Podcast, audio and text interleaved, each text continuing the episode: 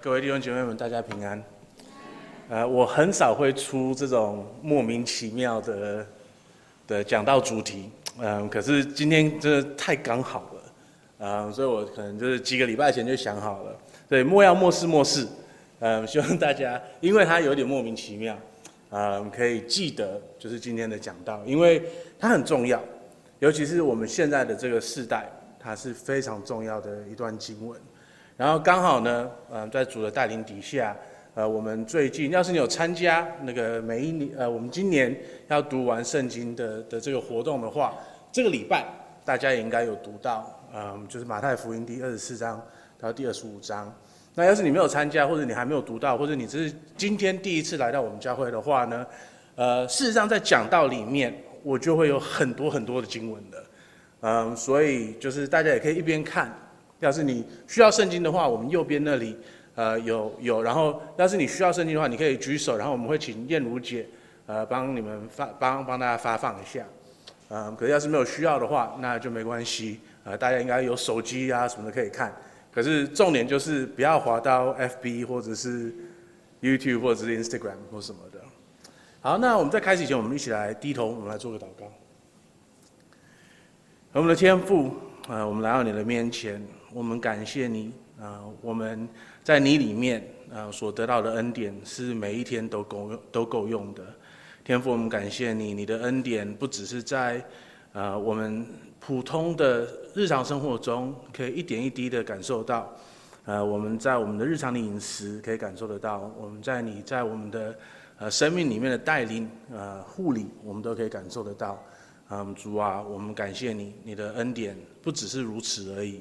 然后感谢你，虽然我们是罪人，当我们还是罪人的时候，呃，主耶稣基督他就来到了世上，呃，他像我们刚才呃所唱到的那样子，啊、呃，他为为了我们，呃，献上了自己，啊、呃，让呃他的义成为了我们的义袍，让我们可以披上，让我们的罪成为他的有罪的肮脏的袍，然后穿在他的身上。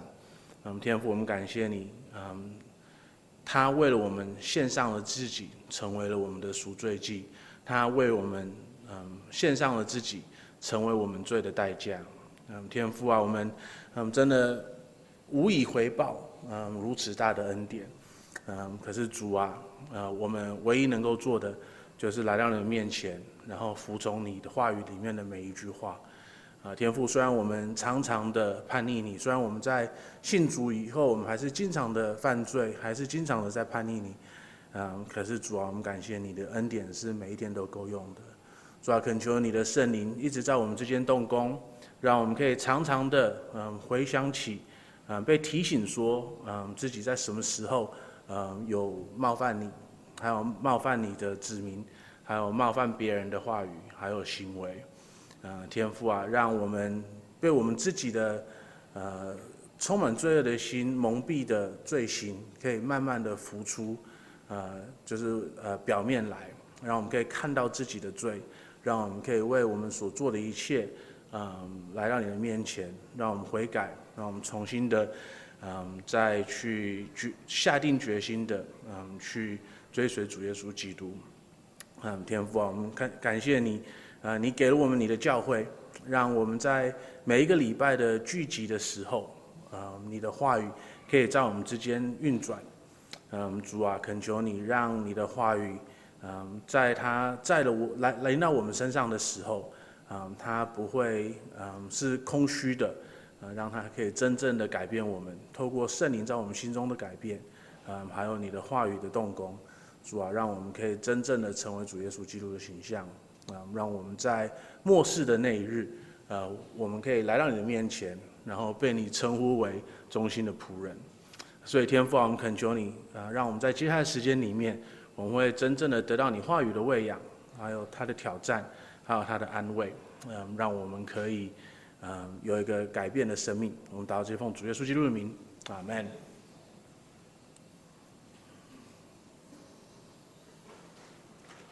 要是你今天你在新闻上面看到说，呃，再过六个月以后，会有一个很大很大的，呃，那个叫彗星，对不对？嗯、呃，会来到这个世上，会来到这个地球上，然后，然后整个地球会爆炸，你的反应会是什么呢？呃，二零二二年还是二零二一年，呃，有一部电影在 Netflix 上面叫做《Don't Look Up》，不要往上看。呃，他就是拿这个来当主题，来跟大家讲说，呃，所以我们现在社会对这件事情的看法会是什么呢？然后它里面真的是明星一堆哦，Leonardo DiCaprio、呃，Kate Blanchett、Jennifer Lawrence、Jonah Hill，嗯，中文的名字我没时间查。可是希望大家都知道他们是谁。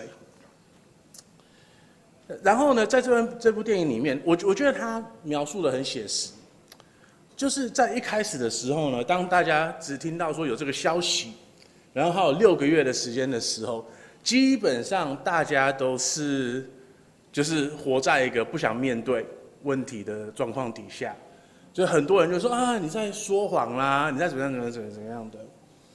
然后呢，他们决定像鸵鸟一样，把头埋在沙里面。他们不想要去面对说，再过六个月，的确会有这个世界末日，嗯，有绝绝大的毁灭性的事件会发生。那可是当这个彗星它一步一步的接近地球的时候呢，有越来越多人他们看到了它正正在这个路上的证据。然后呢，就开始有越来越多的人相信说，这件事情真的会发生了。那这个时候呢，就是大家的反应有很多种，可是基本上可以分成三种。一个呢，就是啊，世界末日要来了，反正我们干什么都没有问题，所以大家就去，就是去去拿椅子或者什么东西砸店面，然后偷出里面的东西来。嗯，或者是呢？就就就做任何他们普通时候因为道德的约束根本不会做的事情。对他们来讲，世界末日来临就是他们为所欲为的时候，因为他们知道说，他们认为说是没有后果的。然后呢，有些人他们知道说那样子的行为是空虚的，他们宁愿花更多的时间去陪伴他们的呃家人还有朋友们。这是第二个可能性，然后第三个可能性呢，就是他们花了很多的钱跟精力，去山上，就是买了一块地，然后呢挖一个很大的洞，然后里面呢把它弄成，就是就是堆堆一些堆一堆一堆物资，让他们可还还有一个就是生存的机会，这样子，就基本上有这三个可能性，然后。我觉得，要是我们停下来想的话，要是今天我们也是同样的面临这个问题的话，我们大部分的人可能也会选择这三样其中一个，对不对？那当然，我们现在我们是不知道说这个世界会在六个月以后结束的，我们不知道说就是这个世界末日到底什么时候会来临。可是呢，就像詹长老他。刚才提的那一位姐妹一样，我们心里面的深处的某一个地方，我们都知道它的的确确会来的。在我们现在这个社会里面呢，有越来越多人为这件事情恐惧，无论他是基督徒或者不是基督徒，甚至于可能不是基督的那些人，还比我们基督徒还要更恐惧这件事情。有多少多少的人害怕说哦，因为现在天气逐渐的暖和暖化了，或者它它改变太大了，那会不会呢？就是那个海会越来越高，然后到最后淹没我们的土地呢？有更多人害怕说我们的资源是不够的，所以呢，我们不能够一直生小孩子，因为我们生小孩子出来的话，我们就会没有资源。有很多人会认为说啊，反正可能过几代什么都没有了，那我现在的努力有什么用呢？这个世界末日的这个可能性，它在我们的文化里面越来越沉重了。在一九五零年以前，世界末日有关于世界末日的电影只有四部。那我们要想哦，电电影的就是在在到一九零零年左右开始的，所以在那五十年里面，只有四四部电影是有关于世界末日的。然后你要是去查 Wikipedia 的话，他他你你可以查到哦，就是每个每十年有有有多少出电影拍出来是有关于世界末日的，这个非常有趣。到了二零。一零年到一九年的时候，就已经是数不清了，就我我我懒得去数了。然后到了二零二零年到二零二九年的这一段时间呢，我们现在才二零二四年，对不对？已经有三十二部电影出了有关于末世的的这个主题的。那我们现在还没有到，就是我们这个十年的一半。所以呢，这件事情在我们的社会里面，就是是已经很沉重的压在很多人的身上了。然后对很多年轻人来讲呢，它也是一个很大的压力。对，他们会觉得说，哦，上一辈的人把石油烧一烧，塑胶一大堆，把现在的环境弄成这个样子，那我们怎么办呢？那他们有两个反应嘛，一个是生气。所以，像在西方，就有人丢漆在就是名贵的画箱上面，或者是呢，他们会拿就是强力胶把自己粘在路上，让别人没办法过这样子。感谢主，我们台湾还没有遇到这种莫名其妙的东西。呃，可是另外一个呢，我觉得我们很多台湾的年轻人可能都有同样的思维，就是那我努力干嘛？大家直接躺平。嗯，我相信这个是很多人嗯都有的一个心绪。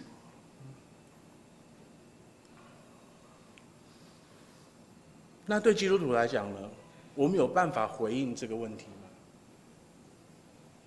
是事实上，世界末日的这个思维是基督教很核心的一个思维。我们在二十四章跟二十五章里面，我们就看到了说，就是在。世界末日的时候，这个世界它会变成什么样子的？然后这个是主耶稣基督直接的教导。所以要是就我实际上很讨厌这个东西，可是你的圣经你要是翻的时候，会有一就会有一些地方是红色的字，对不对？那些红色的字是主耶稣基督他说的话。所以二十四章、二十五章，它代表了很长、很长、很长、非常长的一段。通通都是主耶稣基督他亲自跟他的门徒讲的话，然后你可能会想说啊，主耶稣基督不是很爱世人吗？他不是都想要为我们好吗？可是偏偏在这里，他跟我们讲的是世界末日是多么恐怖的。偏偏在这里，他要跟我们讲的是说，在世界末日的时候，我们要面对哪一些恐怖的事情。那在这里呢，他讲得很清楚，我们要面对的是民第七节，民要攻打民，第二十四章的第七节，国要攻打国，多处必有饥荒、地震，这都是灾难的起头。然后呢，会有越来越多的灾难起来。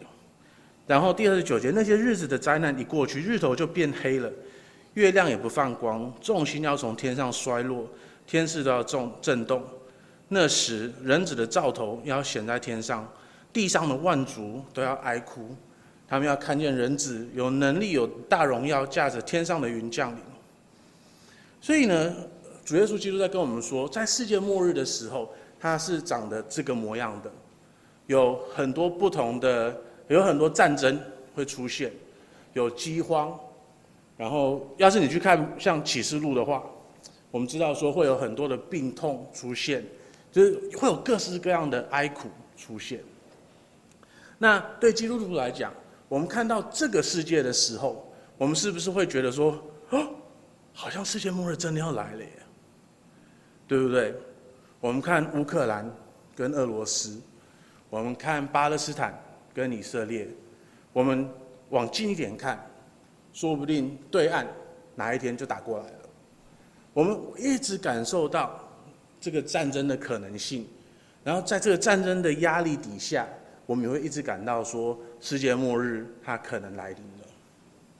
然后呢，我们才刚从新冠肺炎的这段时间出现，在新冠肺炎的时候，它它它燃烧到最高处的时候，是不是大家都有一个哇？会不会这个病毒会就是无情的屠杀全世界的人呢？我我我们可能活过这一段时候吗？然后，特别是大家都被锁在家里面的时候，我们的恐惧感是是是是很难形容的，对，它就在我们心里面。我们有没有一天还可能出去呢？还是我们的口罩就是要戴一辈子？说不定这这个这个病毒要是在变种的话，我们是不是要直接穿全身的那种生化的那个保护嘴服衣服呢？当我们面临这些世界的状况的时候，我们也会有这个对末世的一个的的一个嗯恐惧，对不对？那我觉得我可以在这里跟大家分享说，就是在新冠肺炎的时候，我我的确就是亲身经历到这个恐惧。呃，我那个时候呢，我我我就是一个就是想要预备，就是把一切都预备好的一个人。所以呢，我那时候开始在。看，就是网络上面说哦，世界末日的时来的时候要怎么办？就从人的角度这样子。然后呢，这个这那从那个时候我才知道说，原来这个世上有一群人早就为这个事情在做准备了。嗯，就是我们从最最出名的、最最显眼的来看的话，像马斯克，他是不是就在准备让人类可以去火星？那这样子的话，我们就不用面对地球上面的世界末日了。那还有在矽谷的另外一群人，他们很积极的在纽西兰买地，买很多很多的地。然后呢，他们在纽西兰的那些地上面就开始建立他们自己的小地方。然后，因为他们买买了足够的地，他们是希望说，就是世界末日以后，他们出来了。他们那些地还可以拿来牧羊啊，什么什么什么，让他们还有足够的食物可以吃。那至于为什么会选纽西兰呢？就是它它很复杂。可可是我那时候也就的确开始在想说，嗯，是不是我现在可以去纽西兰买块地，然后为我的小朋友做个准备这样子？可是，一看就看到说，哦，那群有钱人已经把他们的地炒到，就是普通人根本没有办法买了。嗯，就普通人，就是现在来，现在在纽西兰想要买房子，就是你，你不要想说可以去买一块牧场或什么的，就是连买房子都已经很困难。所以呢，他们就是基本上赶快抢资源，让未来的他们可以有比较好的生活，这样子。那这样子的反应是对的吗？是好的吗？刚才我就应该，就是刚刚我从从我的表达里面，大家应该就可以猜得到说，连连我那个时候这样的想法，我都知道说，事实上是不太对的，因为呢，他真的就是在为自己做打算，而没有想到说别人怎么办。那对基督徒来讲，当我们在面对这个世界末日的时候，我们正确的反应应该是什么呢？那当然，有些基督徒他可以很，就是很。这这话讲的肯定有点重，可是我觉得我可以这样讲，他可以很无脑的，就是抓紧，就是哦，反正我们有永生的这个盼望，然后就就就这样放过去就好了。可是呢，他忽略了，就是这段经文，因为在这段经文里面，主耶稣基督跟我们讲说，没有错，我们的确是有一个永生的盼望。可是，当我们在面对这个世界末日的状况的这段时间里面，他还是给了我们很多我们应该要做的事情。所以今天呢，我们就会来看这些事情到底是什么。那第一个呢，他要跟我们讲的就是，在我们要面对世界末日的这个情况的时候呢，他给我们的第一个警告就是不要被人迷惑。第四节。二十四章的第四节，你们要谨慎，免得有人迷惑你们，因为将来有好些人冒我的名来说我是基督，并且要迷惑许多人。然后呢，第二十三节，那时若有人若有人对你们说基督在这里，或说基督在那里，你们不要信，因为假基督、假先知将要起来，显大神迹、大奇事，倘若能行，连选民也就迷惑了。看哪，我预先我预先告诉你们了，若有人对你们说，看哪，基督在旷野里，你们不要出去。或说：“看哪，基督在内屋中，你们不要信。闪电从东边发出，直照到西边。人子降临也要这样。尸首在哪里，阴也必聚在哪里。那些日子的灾难一过去，日头也变黑了，月光也不放光，众星要从天上坠落，天势都要震动。那时，人子的兆头要显在天上，地上的万族都要哀哭。他们要看见人子有能力、有大荣耀，驾着天上的云降临。”他要差遣使者，用号筒的大声，将他的选民从四方，从天这边到天那边都召集来而来。你们可以从无花果树学个比方，当树枝发嫩长叶长叶的时候，你们就知道夏天近了。这样你们看见这一切的事，也该知道人子近了，正在门口了。我实在告诉你们，这世代还没有过去，这些事都要成就。天地要废去，我的话却不能废去。所以主耶稣基督，他要我们谨慎的，不要被迷惑的，来等待世界末日的那一天。我们必须要紧紧的留在主耶稣基督里面，这是他要我们做的第一件事情。我们不要被任何别的人迷惑了。那这些迷惑的人，他们是怎么迷惑别人的呢？他们会冒起来，冒主耶稣基督的名，说我是基督，然后这会迷惑很多人。他们会把自己当成救世主，他们会把自己当成弥赛亚，来跟这个世界上的人说，我是可以拯救你的，你要听我的。然后呢，人就会因为他们的这个应许，他们这个保证，来去跟从他们。那。当然，我们在教会界里面经常听到这样子有的没的的异端出现嘛，对不对？甚至甚至有异端是直接拿二十七节，闪电从东边发出，直照到西边，来当成他们是耶稣的一个证明。那只要一看上下文，就知道说这是耶稣在警告他的子民说，不要相信任何人说他是耶稣啊。可是偏偏呢，就真的有人被迷惑了，就真的有人相信了。东方闪电现在还在还在弄吗？我好像很久没接触到了。啊？改名字了，现在变成什么？不知道。OK，好，反正就是只要有人跟你讲他是基督，这个就是异端，不不不用去猜测他，就是异端就是了。嗯，这是主耶稣就很明显的一个教导。那可是呢，他不只是那么明显的一个嗯错误，他也可能是任何人跟你保证说他是你的救世主，他是可以帮助你的，他是可以帮你活出更好的生活的。任何人要是跟你这样子讲的话，基本上他都在做那个假基督迷惑人的事情。所以呢，这不只是，嗯，就是我我们去台北的时候，在那个哎，不要说台北，我我昨天我昨天在家旁边的秀泰外面就摆了一个摊子，然后就有一个塔罗卡的那里，在那里帮人算，所有的算命的师傅什么什么什么的，他们他们给你的一个应许，他们给你的保证就是，你听我的话，那你的生活会更好。你听我的话，我可以拯救你现在的困难。他正在迷惑所有的人。那我们也要小心，因为不只是很明显的那种迷信，还有政治方面。我们我们刚才才经过选举，那那个时候是不是每个候选人都在说，不要选他，他会害你；要选我，我会救你。每一个都把自己当成台湾的救世主，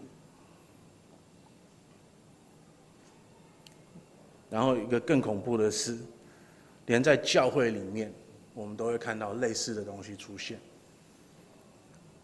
有一些牧师们，他们已经不是把主耶稣基督摆成他们要宣讲的那一位了。他们花太多的时间在讲说：“你要相信我，我可以帮你们怎么样，怎么样，怎么样。”或者说，你可以相信自己，你可以做出什么什么什么什么什么。这一切的事情都是假基督会做的。我们在这段时间里面，唯一需要做的，就是定睛在主耶稣基督的身上。那我们怎么知道什么才是真的耶稣呢？以他的话语，我们知道，他才是真正的主耶稣基督。第三十五节，天地要废去，我的话却不能废去。他的话语是永恒的，他的话语是完美的。我们只有常常的在他的话语里面，我们才能够不被那些假基督迷惑。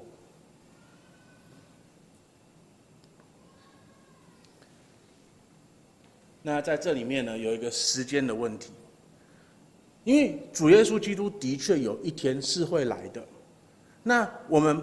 有有人现在在开始讲说，哦，我是基督的话，我们知道说，那我们知道那是假基督，因为他是不符合神的话语的。那这个呢，我们有一个试探，就是我们会认为说，就是在主耶稣基督真的要来以前，他已经来了。可是不只是这个，不只是说哦，我们因为他们，我们被他们迷惑了。然后认为说主耶稣就还没来以前他就来了，我还有另外一个试探，就是因为主耶稣基督他好像好久好久才会来哦。我们的另外一个试探就是我们可能会认为说他可能就不来了，或者是说我们还会认为说还有很久的时间他才会来。第三十六节，但那日子那时辰没有人知道，连天上的使者也不知道，子也不知道，唯独父知道。挪亚的日子怎样，人子降临也要怎样。当洪水以前的日子，人照常吃喝嫁娶，直到诺亚进方舟的那日，不知不觉洪水来了，把他们全都冲去。人子降临也要这样。那时两个人在田里取去一个，撇下一个；两个女人推磨取去取去一个，撇下一个。所以你们要警醒，因为不知道你们的主是哪一天来到。家主若知道几更天有贼来，就必惊心，不容人不容人挖透房屋。这是你们所知道的，所以你们也要预备，因为你们想不到的时候，人子就来了。谁是忠心有见识的仆人，为主人所派管理家里的人，按时分粮给他们呢？主人来到，看见他这样行，那仆人就有福了。我实在告诉你们，主人要派他管理一切所有的。倘若那恶仆人心里说：“我的主人必来的迟”，就动手打他的同伴，又和酒醉的人一同吃喝，在想不到的日子，不知道的时辰，那仆人的主人要来了，重重的处置他，定他和假冒为善的人同罪，在那里必要哀哭切齿了。这是我们另外一个试探，对不对？毕竟已经两千二十四年了，主耶稣基督还没有再来。那我们可能会有一个试探，就是我们想说，那我会不会有两千三十五年、四十五年、五十五年的时间呢？我是不是可以趁现在想要干嘛就干嘛？我可不可以趁现在不用悔改来信主耶稣基督？然后我就等到他来的那一天，我再信主，我就好了呢？可是主耶稣基督跟我们说。这样子是不可行的，因为连他自己，你刚刚有没有看到？连他自己都不知道末世是什么时候要来，只有天上的父知道，所以我们根本不能够猜测说他到底什么时候会来，我们只知道说他一定会来。那要是你知道说有一个小偷，他一定会来偷你的东西，你不知道什么时候，可是你知道他一定会来的话，你会不会保护好？自己所有的东西呢？那这样子，你要是知道说，你虽然不知道主耶稣基督他什么时候会再来，可是他一定会来。你是不是就需要好好的保护好你自己的灵命呢？还有你跟他的关系呢？那我们怎么样子才能够保护好自己和他的关系呢？第二十五章的第一节开始。那时天国好比十个童女拿着灯出去迎接新郎，其中有五个是愚拙的，五个是聪明的。愚拙的拿着灯却不预备油，聪明的拿着灯又预备油在器皿里。新郎延迟的时候，他们都打盹睡着了。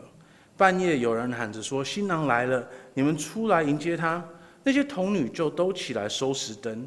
愚拙的对聪明的说：“请分点油给我们，因为我们的灯要灭了。”聪明的回答说：“恐怕不够你用，你我用的，不如你们自己到卖油的那里去买吧。”他们去买的时候，新郎到了，都那预备好了的，同他进去坐席，门就关了。其余的童女随后也来了，说：“主啊，主啊，给我们开门。”他却回答说：“我实在告诉你们，我不认识你们，所以你们要警醒，因为那日子、那时辰你们不知道。”主耶稣基督在马太福音第五章的时候就跟我们讲了。他呼召我们成为这个世界上的光，做这个世上的盐。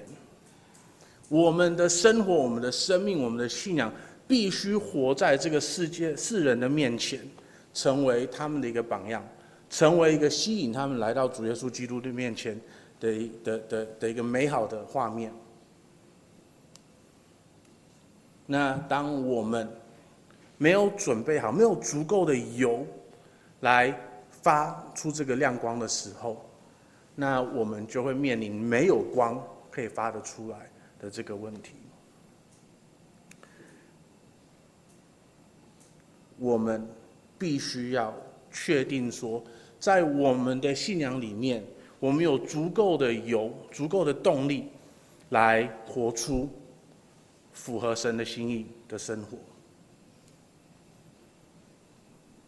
那可是这个油是哪里来的呢？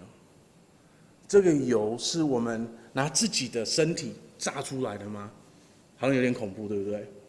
这样子的话，牧师油很多，别人的油可能就比较少一点了。不是的，这个油是福音的油，这个油是我们每一个礼拜来到主耶稣基督的面前，与主耶稣基督的子民一同敬拜他的时候，我们的灵命得到他的充满，得到他的喂养。所得来的油，所以当我们不愿意来跟主的子民在一起的时候，当我们不愿意得到主的话语的喂养的时候，我们的油就渐渐的、渐渐的少了。那我们的一个危险，就是老实说，现现在很多基督徒，他们会认为说：“哦，我跟主耶稣基督有关系。”我我相信了他就好了，可是这样子的基督徒，他们会忘记说，他们不只是需要这个关系而已，他们还需要的是真正的连结，真正与他的子民的连结。那当然，主耶稣基督的怜悯是很大的，呃，我们永远不知道说，就是一个人的那个油到底可以烧多久，可是我们也必须要警醒自己。我们要确定知道说，我们到底有没有照主耶稣基督他的吩咐、他的命令来生活？因为我们远离了他的命令的时候，远离他的话语的时候，那个已经代表说我们关系已经在疏远了，对不对？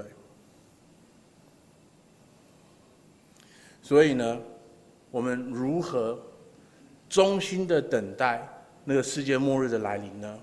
第一个，不要被迷惑；第二个呢，我们要确定说，我们有足够的油来继续发我们应该要发的光。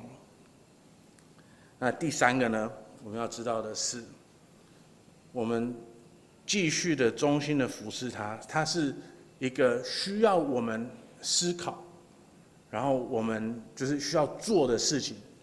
所以，像我，我真的觉得我们有一些，特别是。就是比较认为自己比较虔诚的基督徒，我们可能有一个思维，就是好，世界末日要来了，或者是啊，反正我有一天会死，那对我来说那也是世界末日。那在这段时间呢，我就是天天读圣经，然后呢，我什么都不用做，我就是读圣经，然后我不用管别人的死活，我就是读圣经，然后读属灵的书籍，然后我只要等到我死的那一天啊，我赢了，或者是哦，我等到了世界末日的那一天啊，我赢了，就这样子就可以了。可是不只是被动的。被神喂养而已，神要我们在这段时间里面做的事情是，诶，被动的，主动的，是主动的。我们要做一些事情。所以第二十五节的第十四节，第二十五章的第十四节到三十节，天国又好比一个人要往外国去，就叫仆人来，把他的家业交给他们，按着个人的才干给他们银子，一个给了五千，一个给了两千，一个给了一千，就往外国去了。那领五千的随即拿去做买卖，另外赚了五千；那领两千的也照样另赚了两千。但那领一千的去挖开地，把主人的银子埋葬了。过了许久，那些仆人的主人来了，和他们算账。那领五千银子的又带着那另外的五千来说：“主啊，你交给我五千银子，请看，我又赚了五千。”主人说：“好，你这又良善又忠心的仆人，你在不多的事上有忠心，我要把许多事派你管理。”可以进来享受你主人的快乐。那领两千的人也说：“主啊，你交给我两千银子，请看，我又赚了两千。”主人说：“好，你这良善又忠心的仆人，你在不多的事上有忠心，我要把许多事派你管理，可以进来享受你主人的快乐。”那领一千的人也来说：“主啊，我知道你是忍心的人，没有种的地方要收割，没有撒没有撒的地方要剪去，我就害怕，去把你的一千银子埋葬在地里，请看。”你的原银子在这里。主人回答说：“你这又饿又懒的仆人，你既知道我没有种的地方要收收割，没有撒的地方要捡聚捡，就把当就当把我的银子放给兑换银钱的人，到我来的时候可以连本带利收回，夺过他这一千，给那一万的，因为凡有的还要加给他，叫他有余；没有的，连他所有的也要夺过来，把这无用的仆人丢在外面黑暗里。”在那里必要哀哭切齿了。所以，主耶稣基督要我们在这段时间里面，不只是被动的等待他的来临，他还要求我们主动的去服侍他。那这个服侍，它看起来是什么样子的呢？我们可以继续的在三十一节底下看到，当人子在他荣耀里同着众天使降临的时候，要坐在他荣耀的宝座上。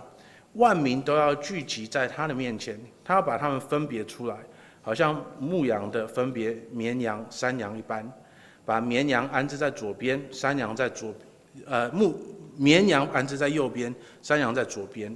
于是王要向那右边的说：“你们这蒙我父所赐福的，可以承受那创世以来为你们所预备的果，因为我饿了，你们给我吃；渴了，你们给我喝；我做客旅，你们留我住。”我赤身肉体，你们给我穿；我病了，你们看顾我；我在监里，你们来看我。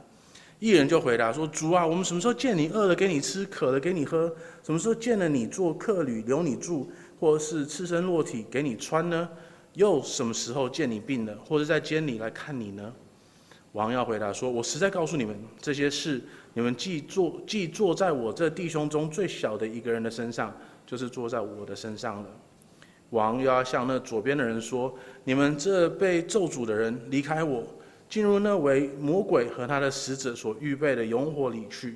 因为我饿了，你们不给我吃；渴了，你们不给我喝；我做客旅，你们不留我住；我赤身露体，你们不给我穿；我病了，我在监里，你们不来看顾我。”他们要回答说：“主啊，我们什么时候见你饿了又渴了，或做客旅，或赤身裸体，或病了，或在监里不伺候你呢？”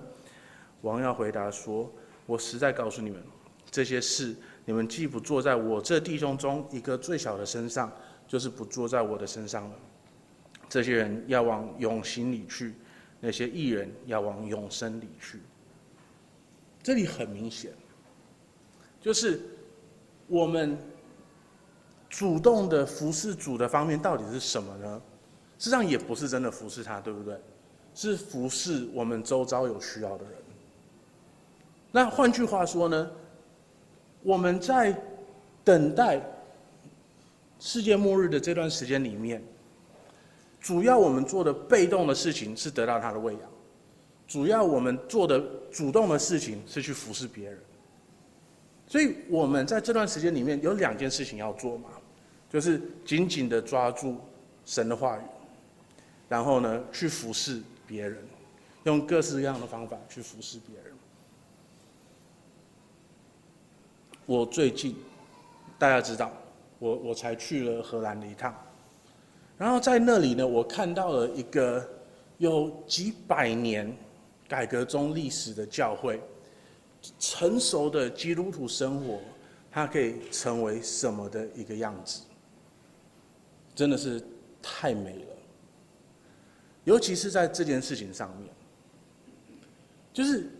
我遇到的，但当然我我去的时候都是跟什么牧师啦，或者至少是教会里面很就是敬虔的基督徒在一起的，就是我我没有时间去碰到那些就是信就是信仰比较浅的人，啊、所以他他不是一个正确的哦，原来所有的荷兰人基督徒都是这个样子的，可是我的确遇到了很多美好的榜样，嗯。在我跟他们聊的过程，我发现每个人不只是福音清楚，每个人不只是神学清楚，每个人不只是我跟他们分享什么的时候，他们都觉得我在说废话。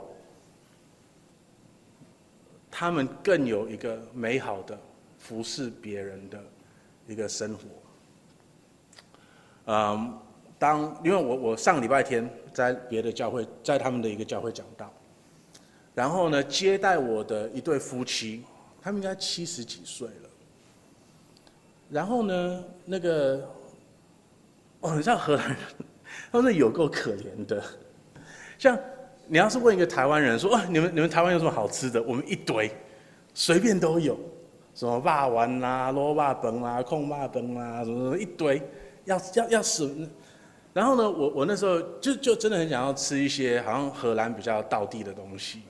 然后我就跟他们说，就是他问我说：“哎，你你来的时候你想吃什么？”我说：“什么都可以，只要是道地的荷兰的东西就好了。”结果道地的荷兰菜基本上只有一个，然后这个一个东西的，嗯，他们叫做 Stamppot，然后懂英文的人应该可以猜到说 Stamppot 的意思，嗯，Stamp 就是嘟嘟嘟嘟嘟，然后 pot 是一锅的意思，所以就是。你你跟他们讲说哦，我要我要吃你们荷兰的东西的时候，他们唯一可以给你吃的，就是马铃薯、洋葱，还有某一种蔬菜，都可以，反正只要可以捣碎的都可以。好，就是就是滚滚滚滚滚滚滚滚滚，然后呢，滚到没有味道的时候，把它弄出来，然后咚咚咚咚咚咚咚咚咚，捣成一连连泥都不是，它它还是就是一块一块的这样子。然后再加一些香料，好，香料蛮好吃的。然后可能再给你一些肉汁，然后好一点再给你一个香肠那样子，那个就是他们荷兰菜，超哦。所以那个每每我回来以后，每个人都要问我说：“哎，荷兰的什么好吃吗？”因为我们台湾人就是你去哪里玩，就是唯一想做的就是吃嘛。像连陪我去的那个牧师，他他。我我原本还在筹备说哦，我们可以去看哪里的什么艺术啦、画啊什么什么的。Nobody cares，只想要吃。对，那这这这个就是我们的我们的民族性嘛，没关系。可是那荷兰他们他们就只有这个东西而已。哎，我讲这个干嘛？服饰，对对对，所以就他们会，他们他们整个文化就是。越来越简化自己的需要，所以你去看他们的的的路上的话，绝大部分的人都是骑脚踏车的，然后他们吃的也是那么简单的，为什么呢？就在他们的文化里面，他们已经把就是自己的需要减到最低，让他们可以有更多的时间跟金钱去服侍别人。所以像那对夫妻。嗯，就他他们不是教会的长老，不是教会的执事，就就是就是平信徒。然后呢，那那个七十几岁的嗯的，好，我可以说阿公啊，他他他他身体还很好。那他有一个事工，就是他们在教会的的的一个停车场的小地方，他搭了一个小棚子，然后里面呢摆满了脚踏车跟脚踏车零件，因为呢那个时候有一个人他们在服侍从乌克兰跑来的难民，还有从叙利亚跑来的难民，然后呢他们觉得说这些难民很可怜的地方是他们没有没有任何的交通工具。所以呢，他们就弄了这个服饰，让所有有需要的人都可以来到教会里面，来跟他们要一台免费的脚踏车。那他们也有智慧，所以他们知道说，就是免费的没有人爱，没有人会保护。所以呢，当他们看到说他们有一些些的经济能力的时候，他们就会说：“哎，那你可以给多少？这样哦，就是给个十欧、二十欧这样子。”然后维修的时候也是。然后那个老老阿嬷呢，她经常在跟教会里面年轻的姐妹们一起查经，他有各式各样不同的服饰。然后他们的女儿呢，嗯，一个单身的四十四十出头的一个姐妹，她花很多时间去陪伴，嗯，就三四个有不同的心身心障碍的小朋友。然后你去看。就我我我跟他们生活了两天左右，没有一个人在划手机的，因为他们的生活已经充满了各式各样有意义的东西，他们不需要用滑手机来娱乐自己，他们宁愿出去散个步，骑个脚踏车，他们宁愿在饭后，他们餐餐哦，餐餐哦，有一个灵修的时间。好，那当然他们是。两个退休的老公、老阿嬷了，他们时间很多，超级无敌多的，他们自己也会这样讲。可是我们是不是在座的每一个人，我们都可以重新的去思考我们现在的生活呢？我们有没有紧紧的抓住主耶稣基督的话语呢？我们有没有没有主动的去找各式各样可以服侍别人的可能性呢？在这个新的一年。我们可以开始重新的思考这件事情。那当然，现在可能大家听了这么多，你觉得压力好大哦，哇！因为我们现在可是要赶快出去做一些什么事情。那我们的确需要出去做一些什么事情，可是我们也需要有时间、有智慧的去思考这个。所以呢，我想要大家记住一件事情，就是这两。章经文，它的大前提是什么？它的大前提是我们上次在马太福音里面的讲道。上一次我们所听到的是主耶稣基督，他就像母鸡想要照顾他的小鸡一样，他想要我们每一个人都来到他的翅膀底下，得到他的呵护。换句话说呢？这两章的经文的大前提是福音，所以大家要记得，刚才我们看到的是绵羊跟山羊被分成两个不同的人，不是说绵羊被分成了两个不两个不同的群组，或者是山羊被分成两个不同，是绵羊一边，山羊一边。今天，要是你已经相信了主耶稣基督。他在十字架上面所流出的宝血，已经覆盖了你所有的罪。所以天父现在看到你的时候，看到的是他的意，他的牺牲，他所献上的祭。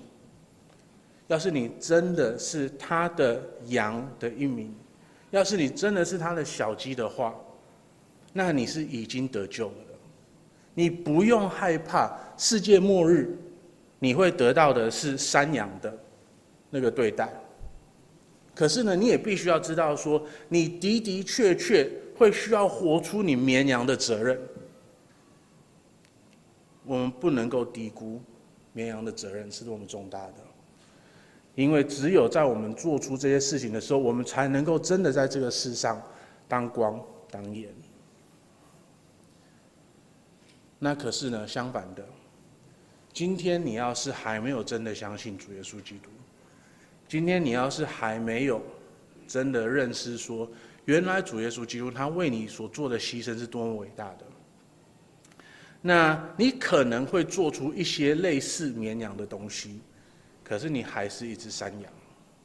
你可能会认为说你有在做这些事情，可是事实上呢，那是不被主接耶稣接接受的，因为你没有在他底下。我们这个信仰本来就不是因为你做什么事情而得救的，而是主耶稣基督为了你做了什么事情，你才得救的。所以这些责任的前提不是你做了这些就可以得救，而是你因为你在主耶稣基督里面，所以你会选择去做这些事情。那这样子的话呢，我们是不是每一个人可以重新的思考一下，我们跟主耶稣基督的关系到底是如何呢？我们今天是山羊还是绵羊？那今天我们要是是绵羊的话，我们是不是可以花更多的时间？不要再滑手机了，不要再做无谓的事情了，而是好好的回到主耶稣基督的的的话语里面，好好的去思考说，我们可以有什么样子不同的机会去服侍别人呢？让我们来一头低头祷告。我们的天赋啊，我们来到你的面前，我每一个人，我们每一个人都必须要。啊，来到你的面前认罪，因为主啊，我们知道说，我们真的没有活出呃绵羊的责任，啊，我们甚至有些人还可能是山羊。那我们天父啊，恳求你，让我们在座的每个人，要是还没有信主的话，他们嗯可以因为你圣灵的带领，还有你话语的挑战，而相信主耶稣基督。主啊，我们恳求你，让我们这一些呃叛逆的绵羊，不要成为迷失的绵羊。反而主啊，让我们可以每个都乖乖的留在主耶稣基督的话语里面，让我们可以好好的思考如何的去服侍别人，让我们在一切的事情上面都可以符合你的旨命，让我们可以活出主耶稣基督的荣耀。我们祷告，奉主耶稣基督的名，阿门。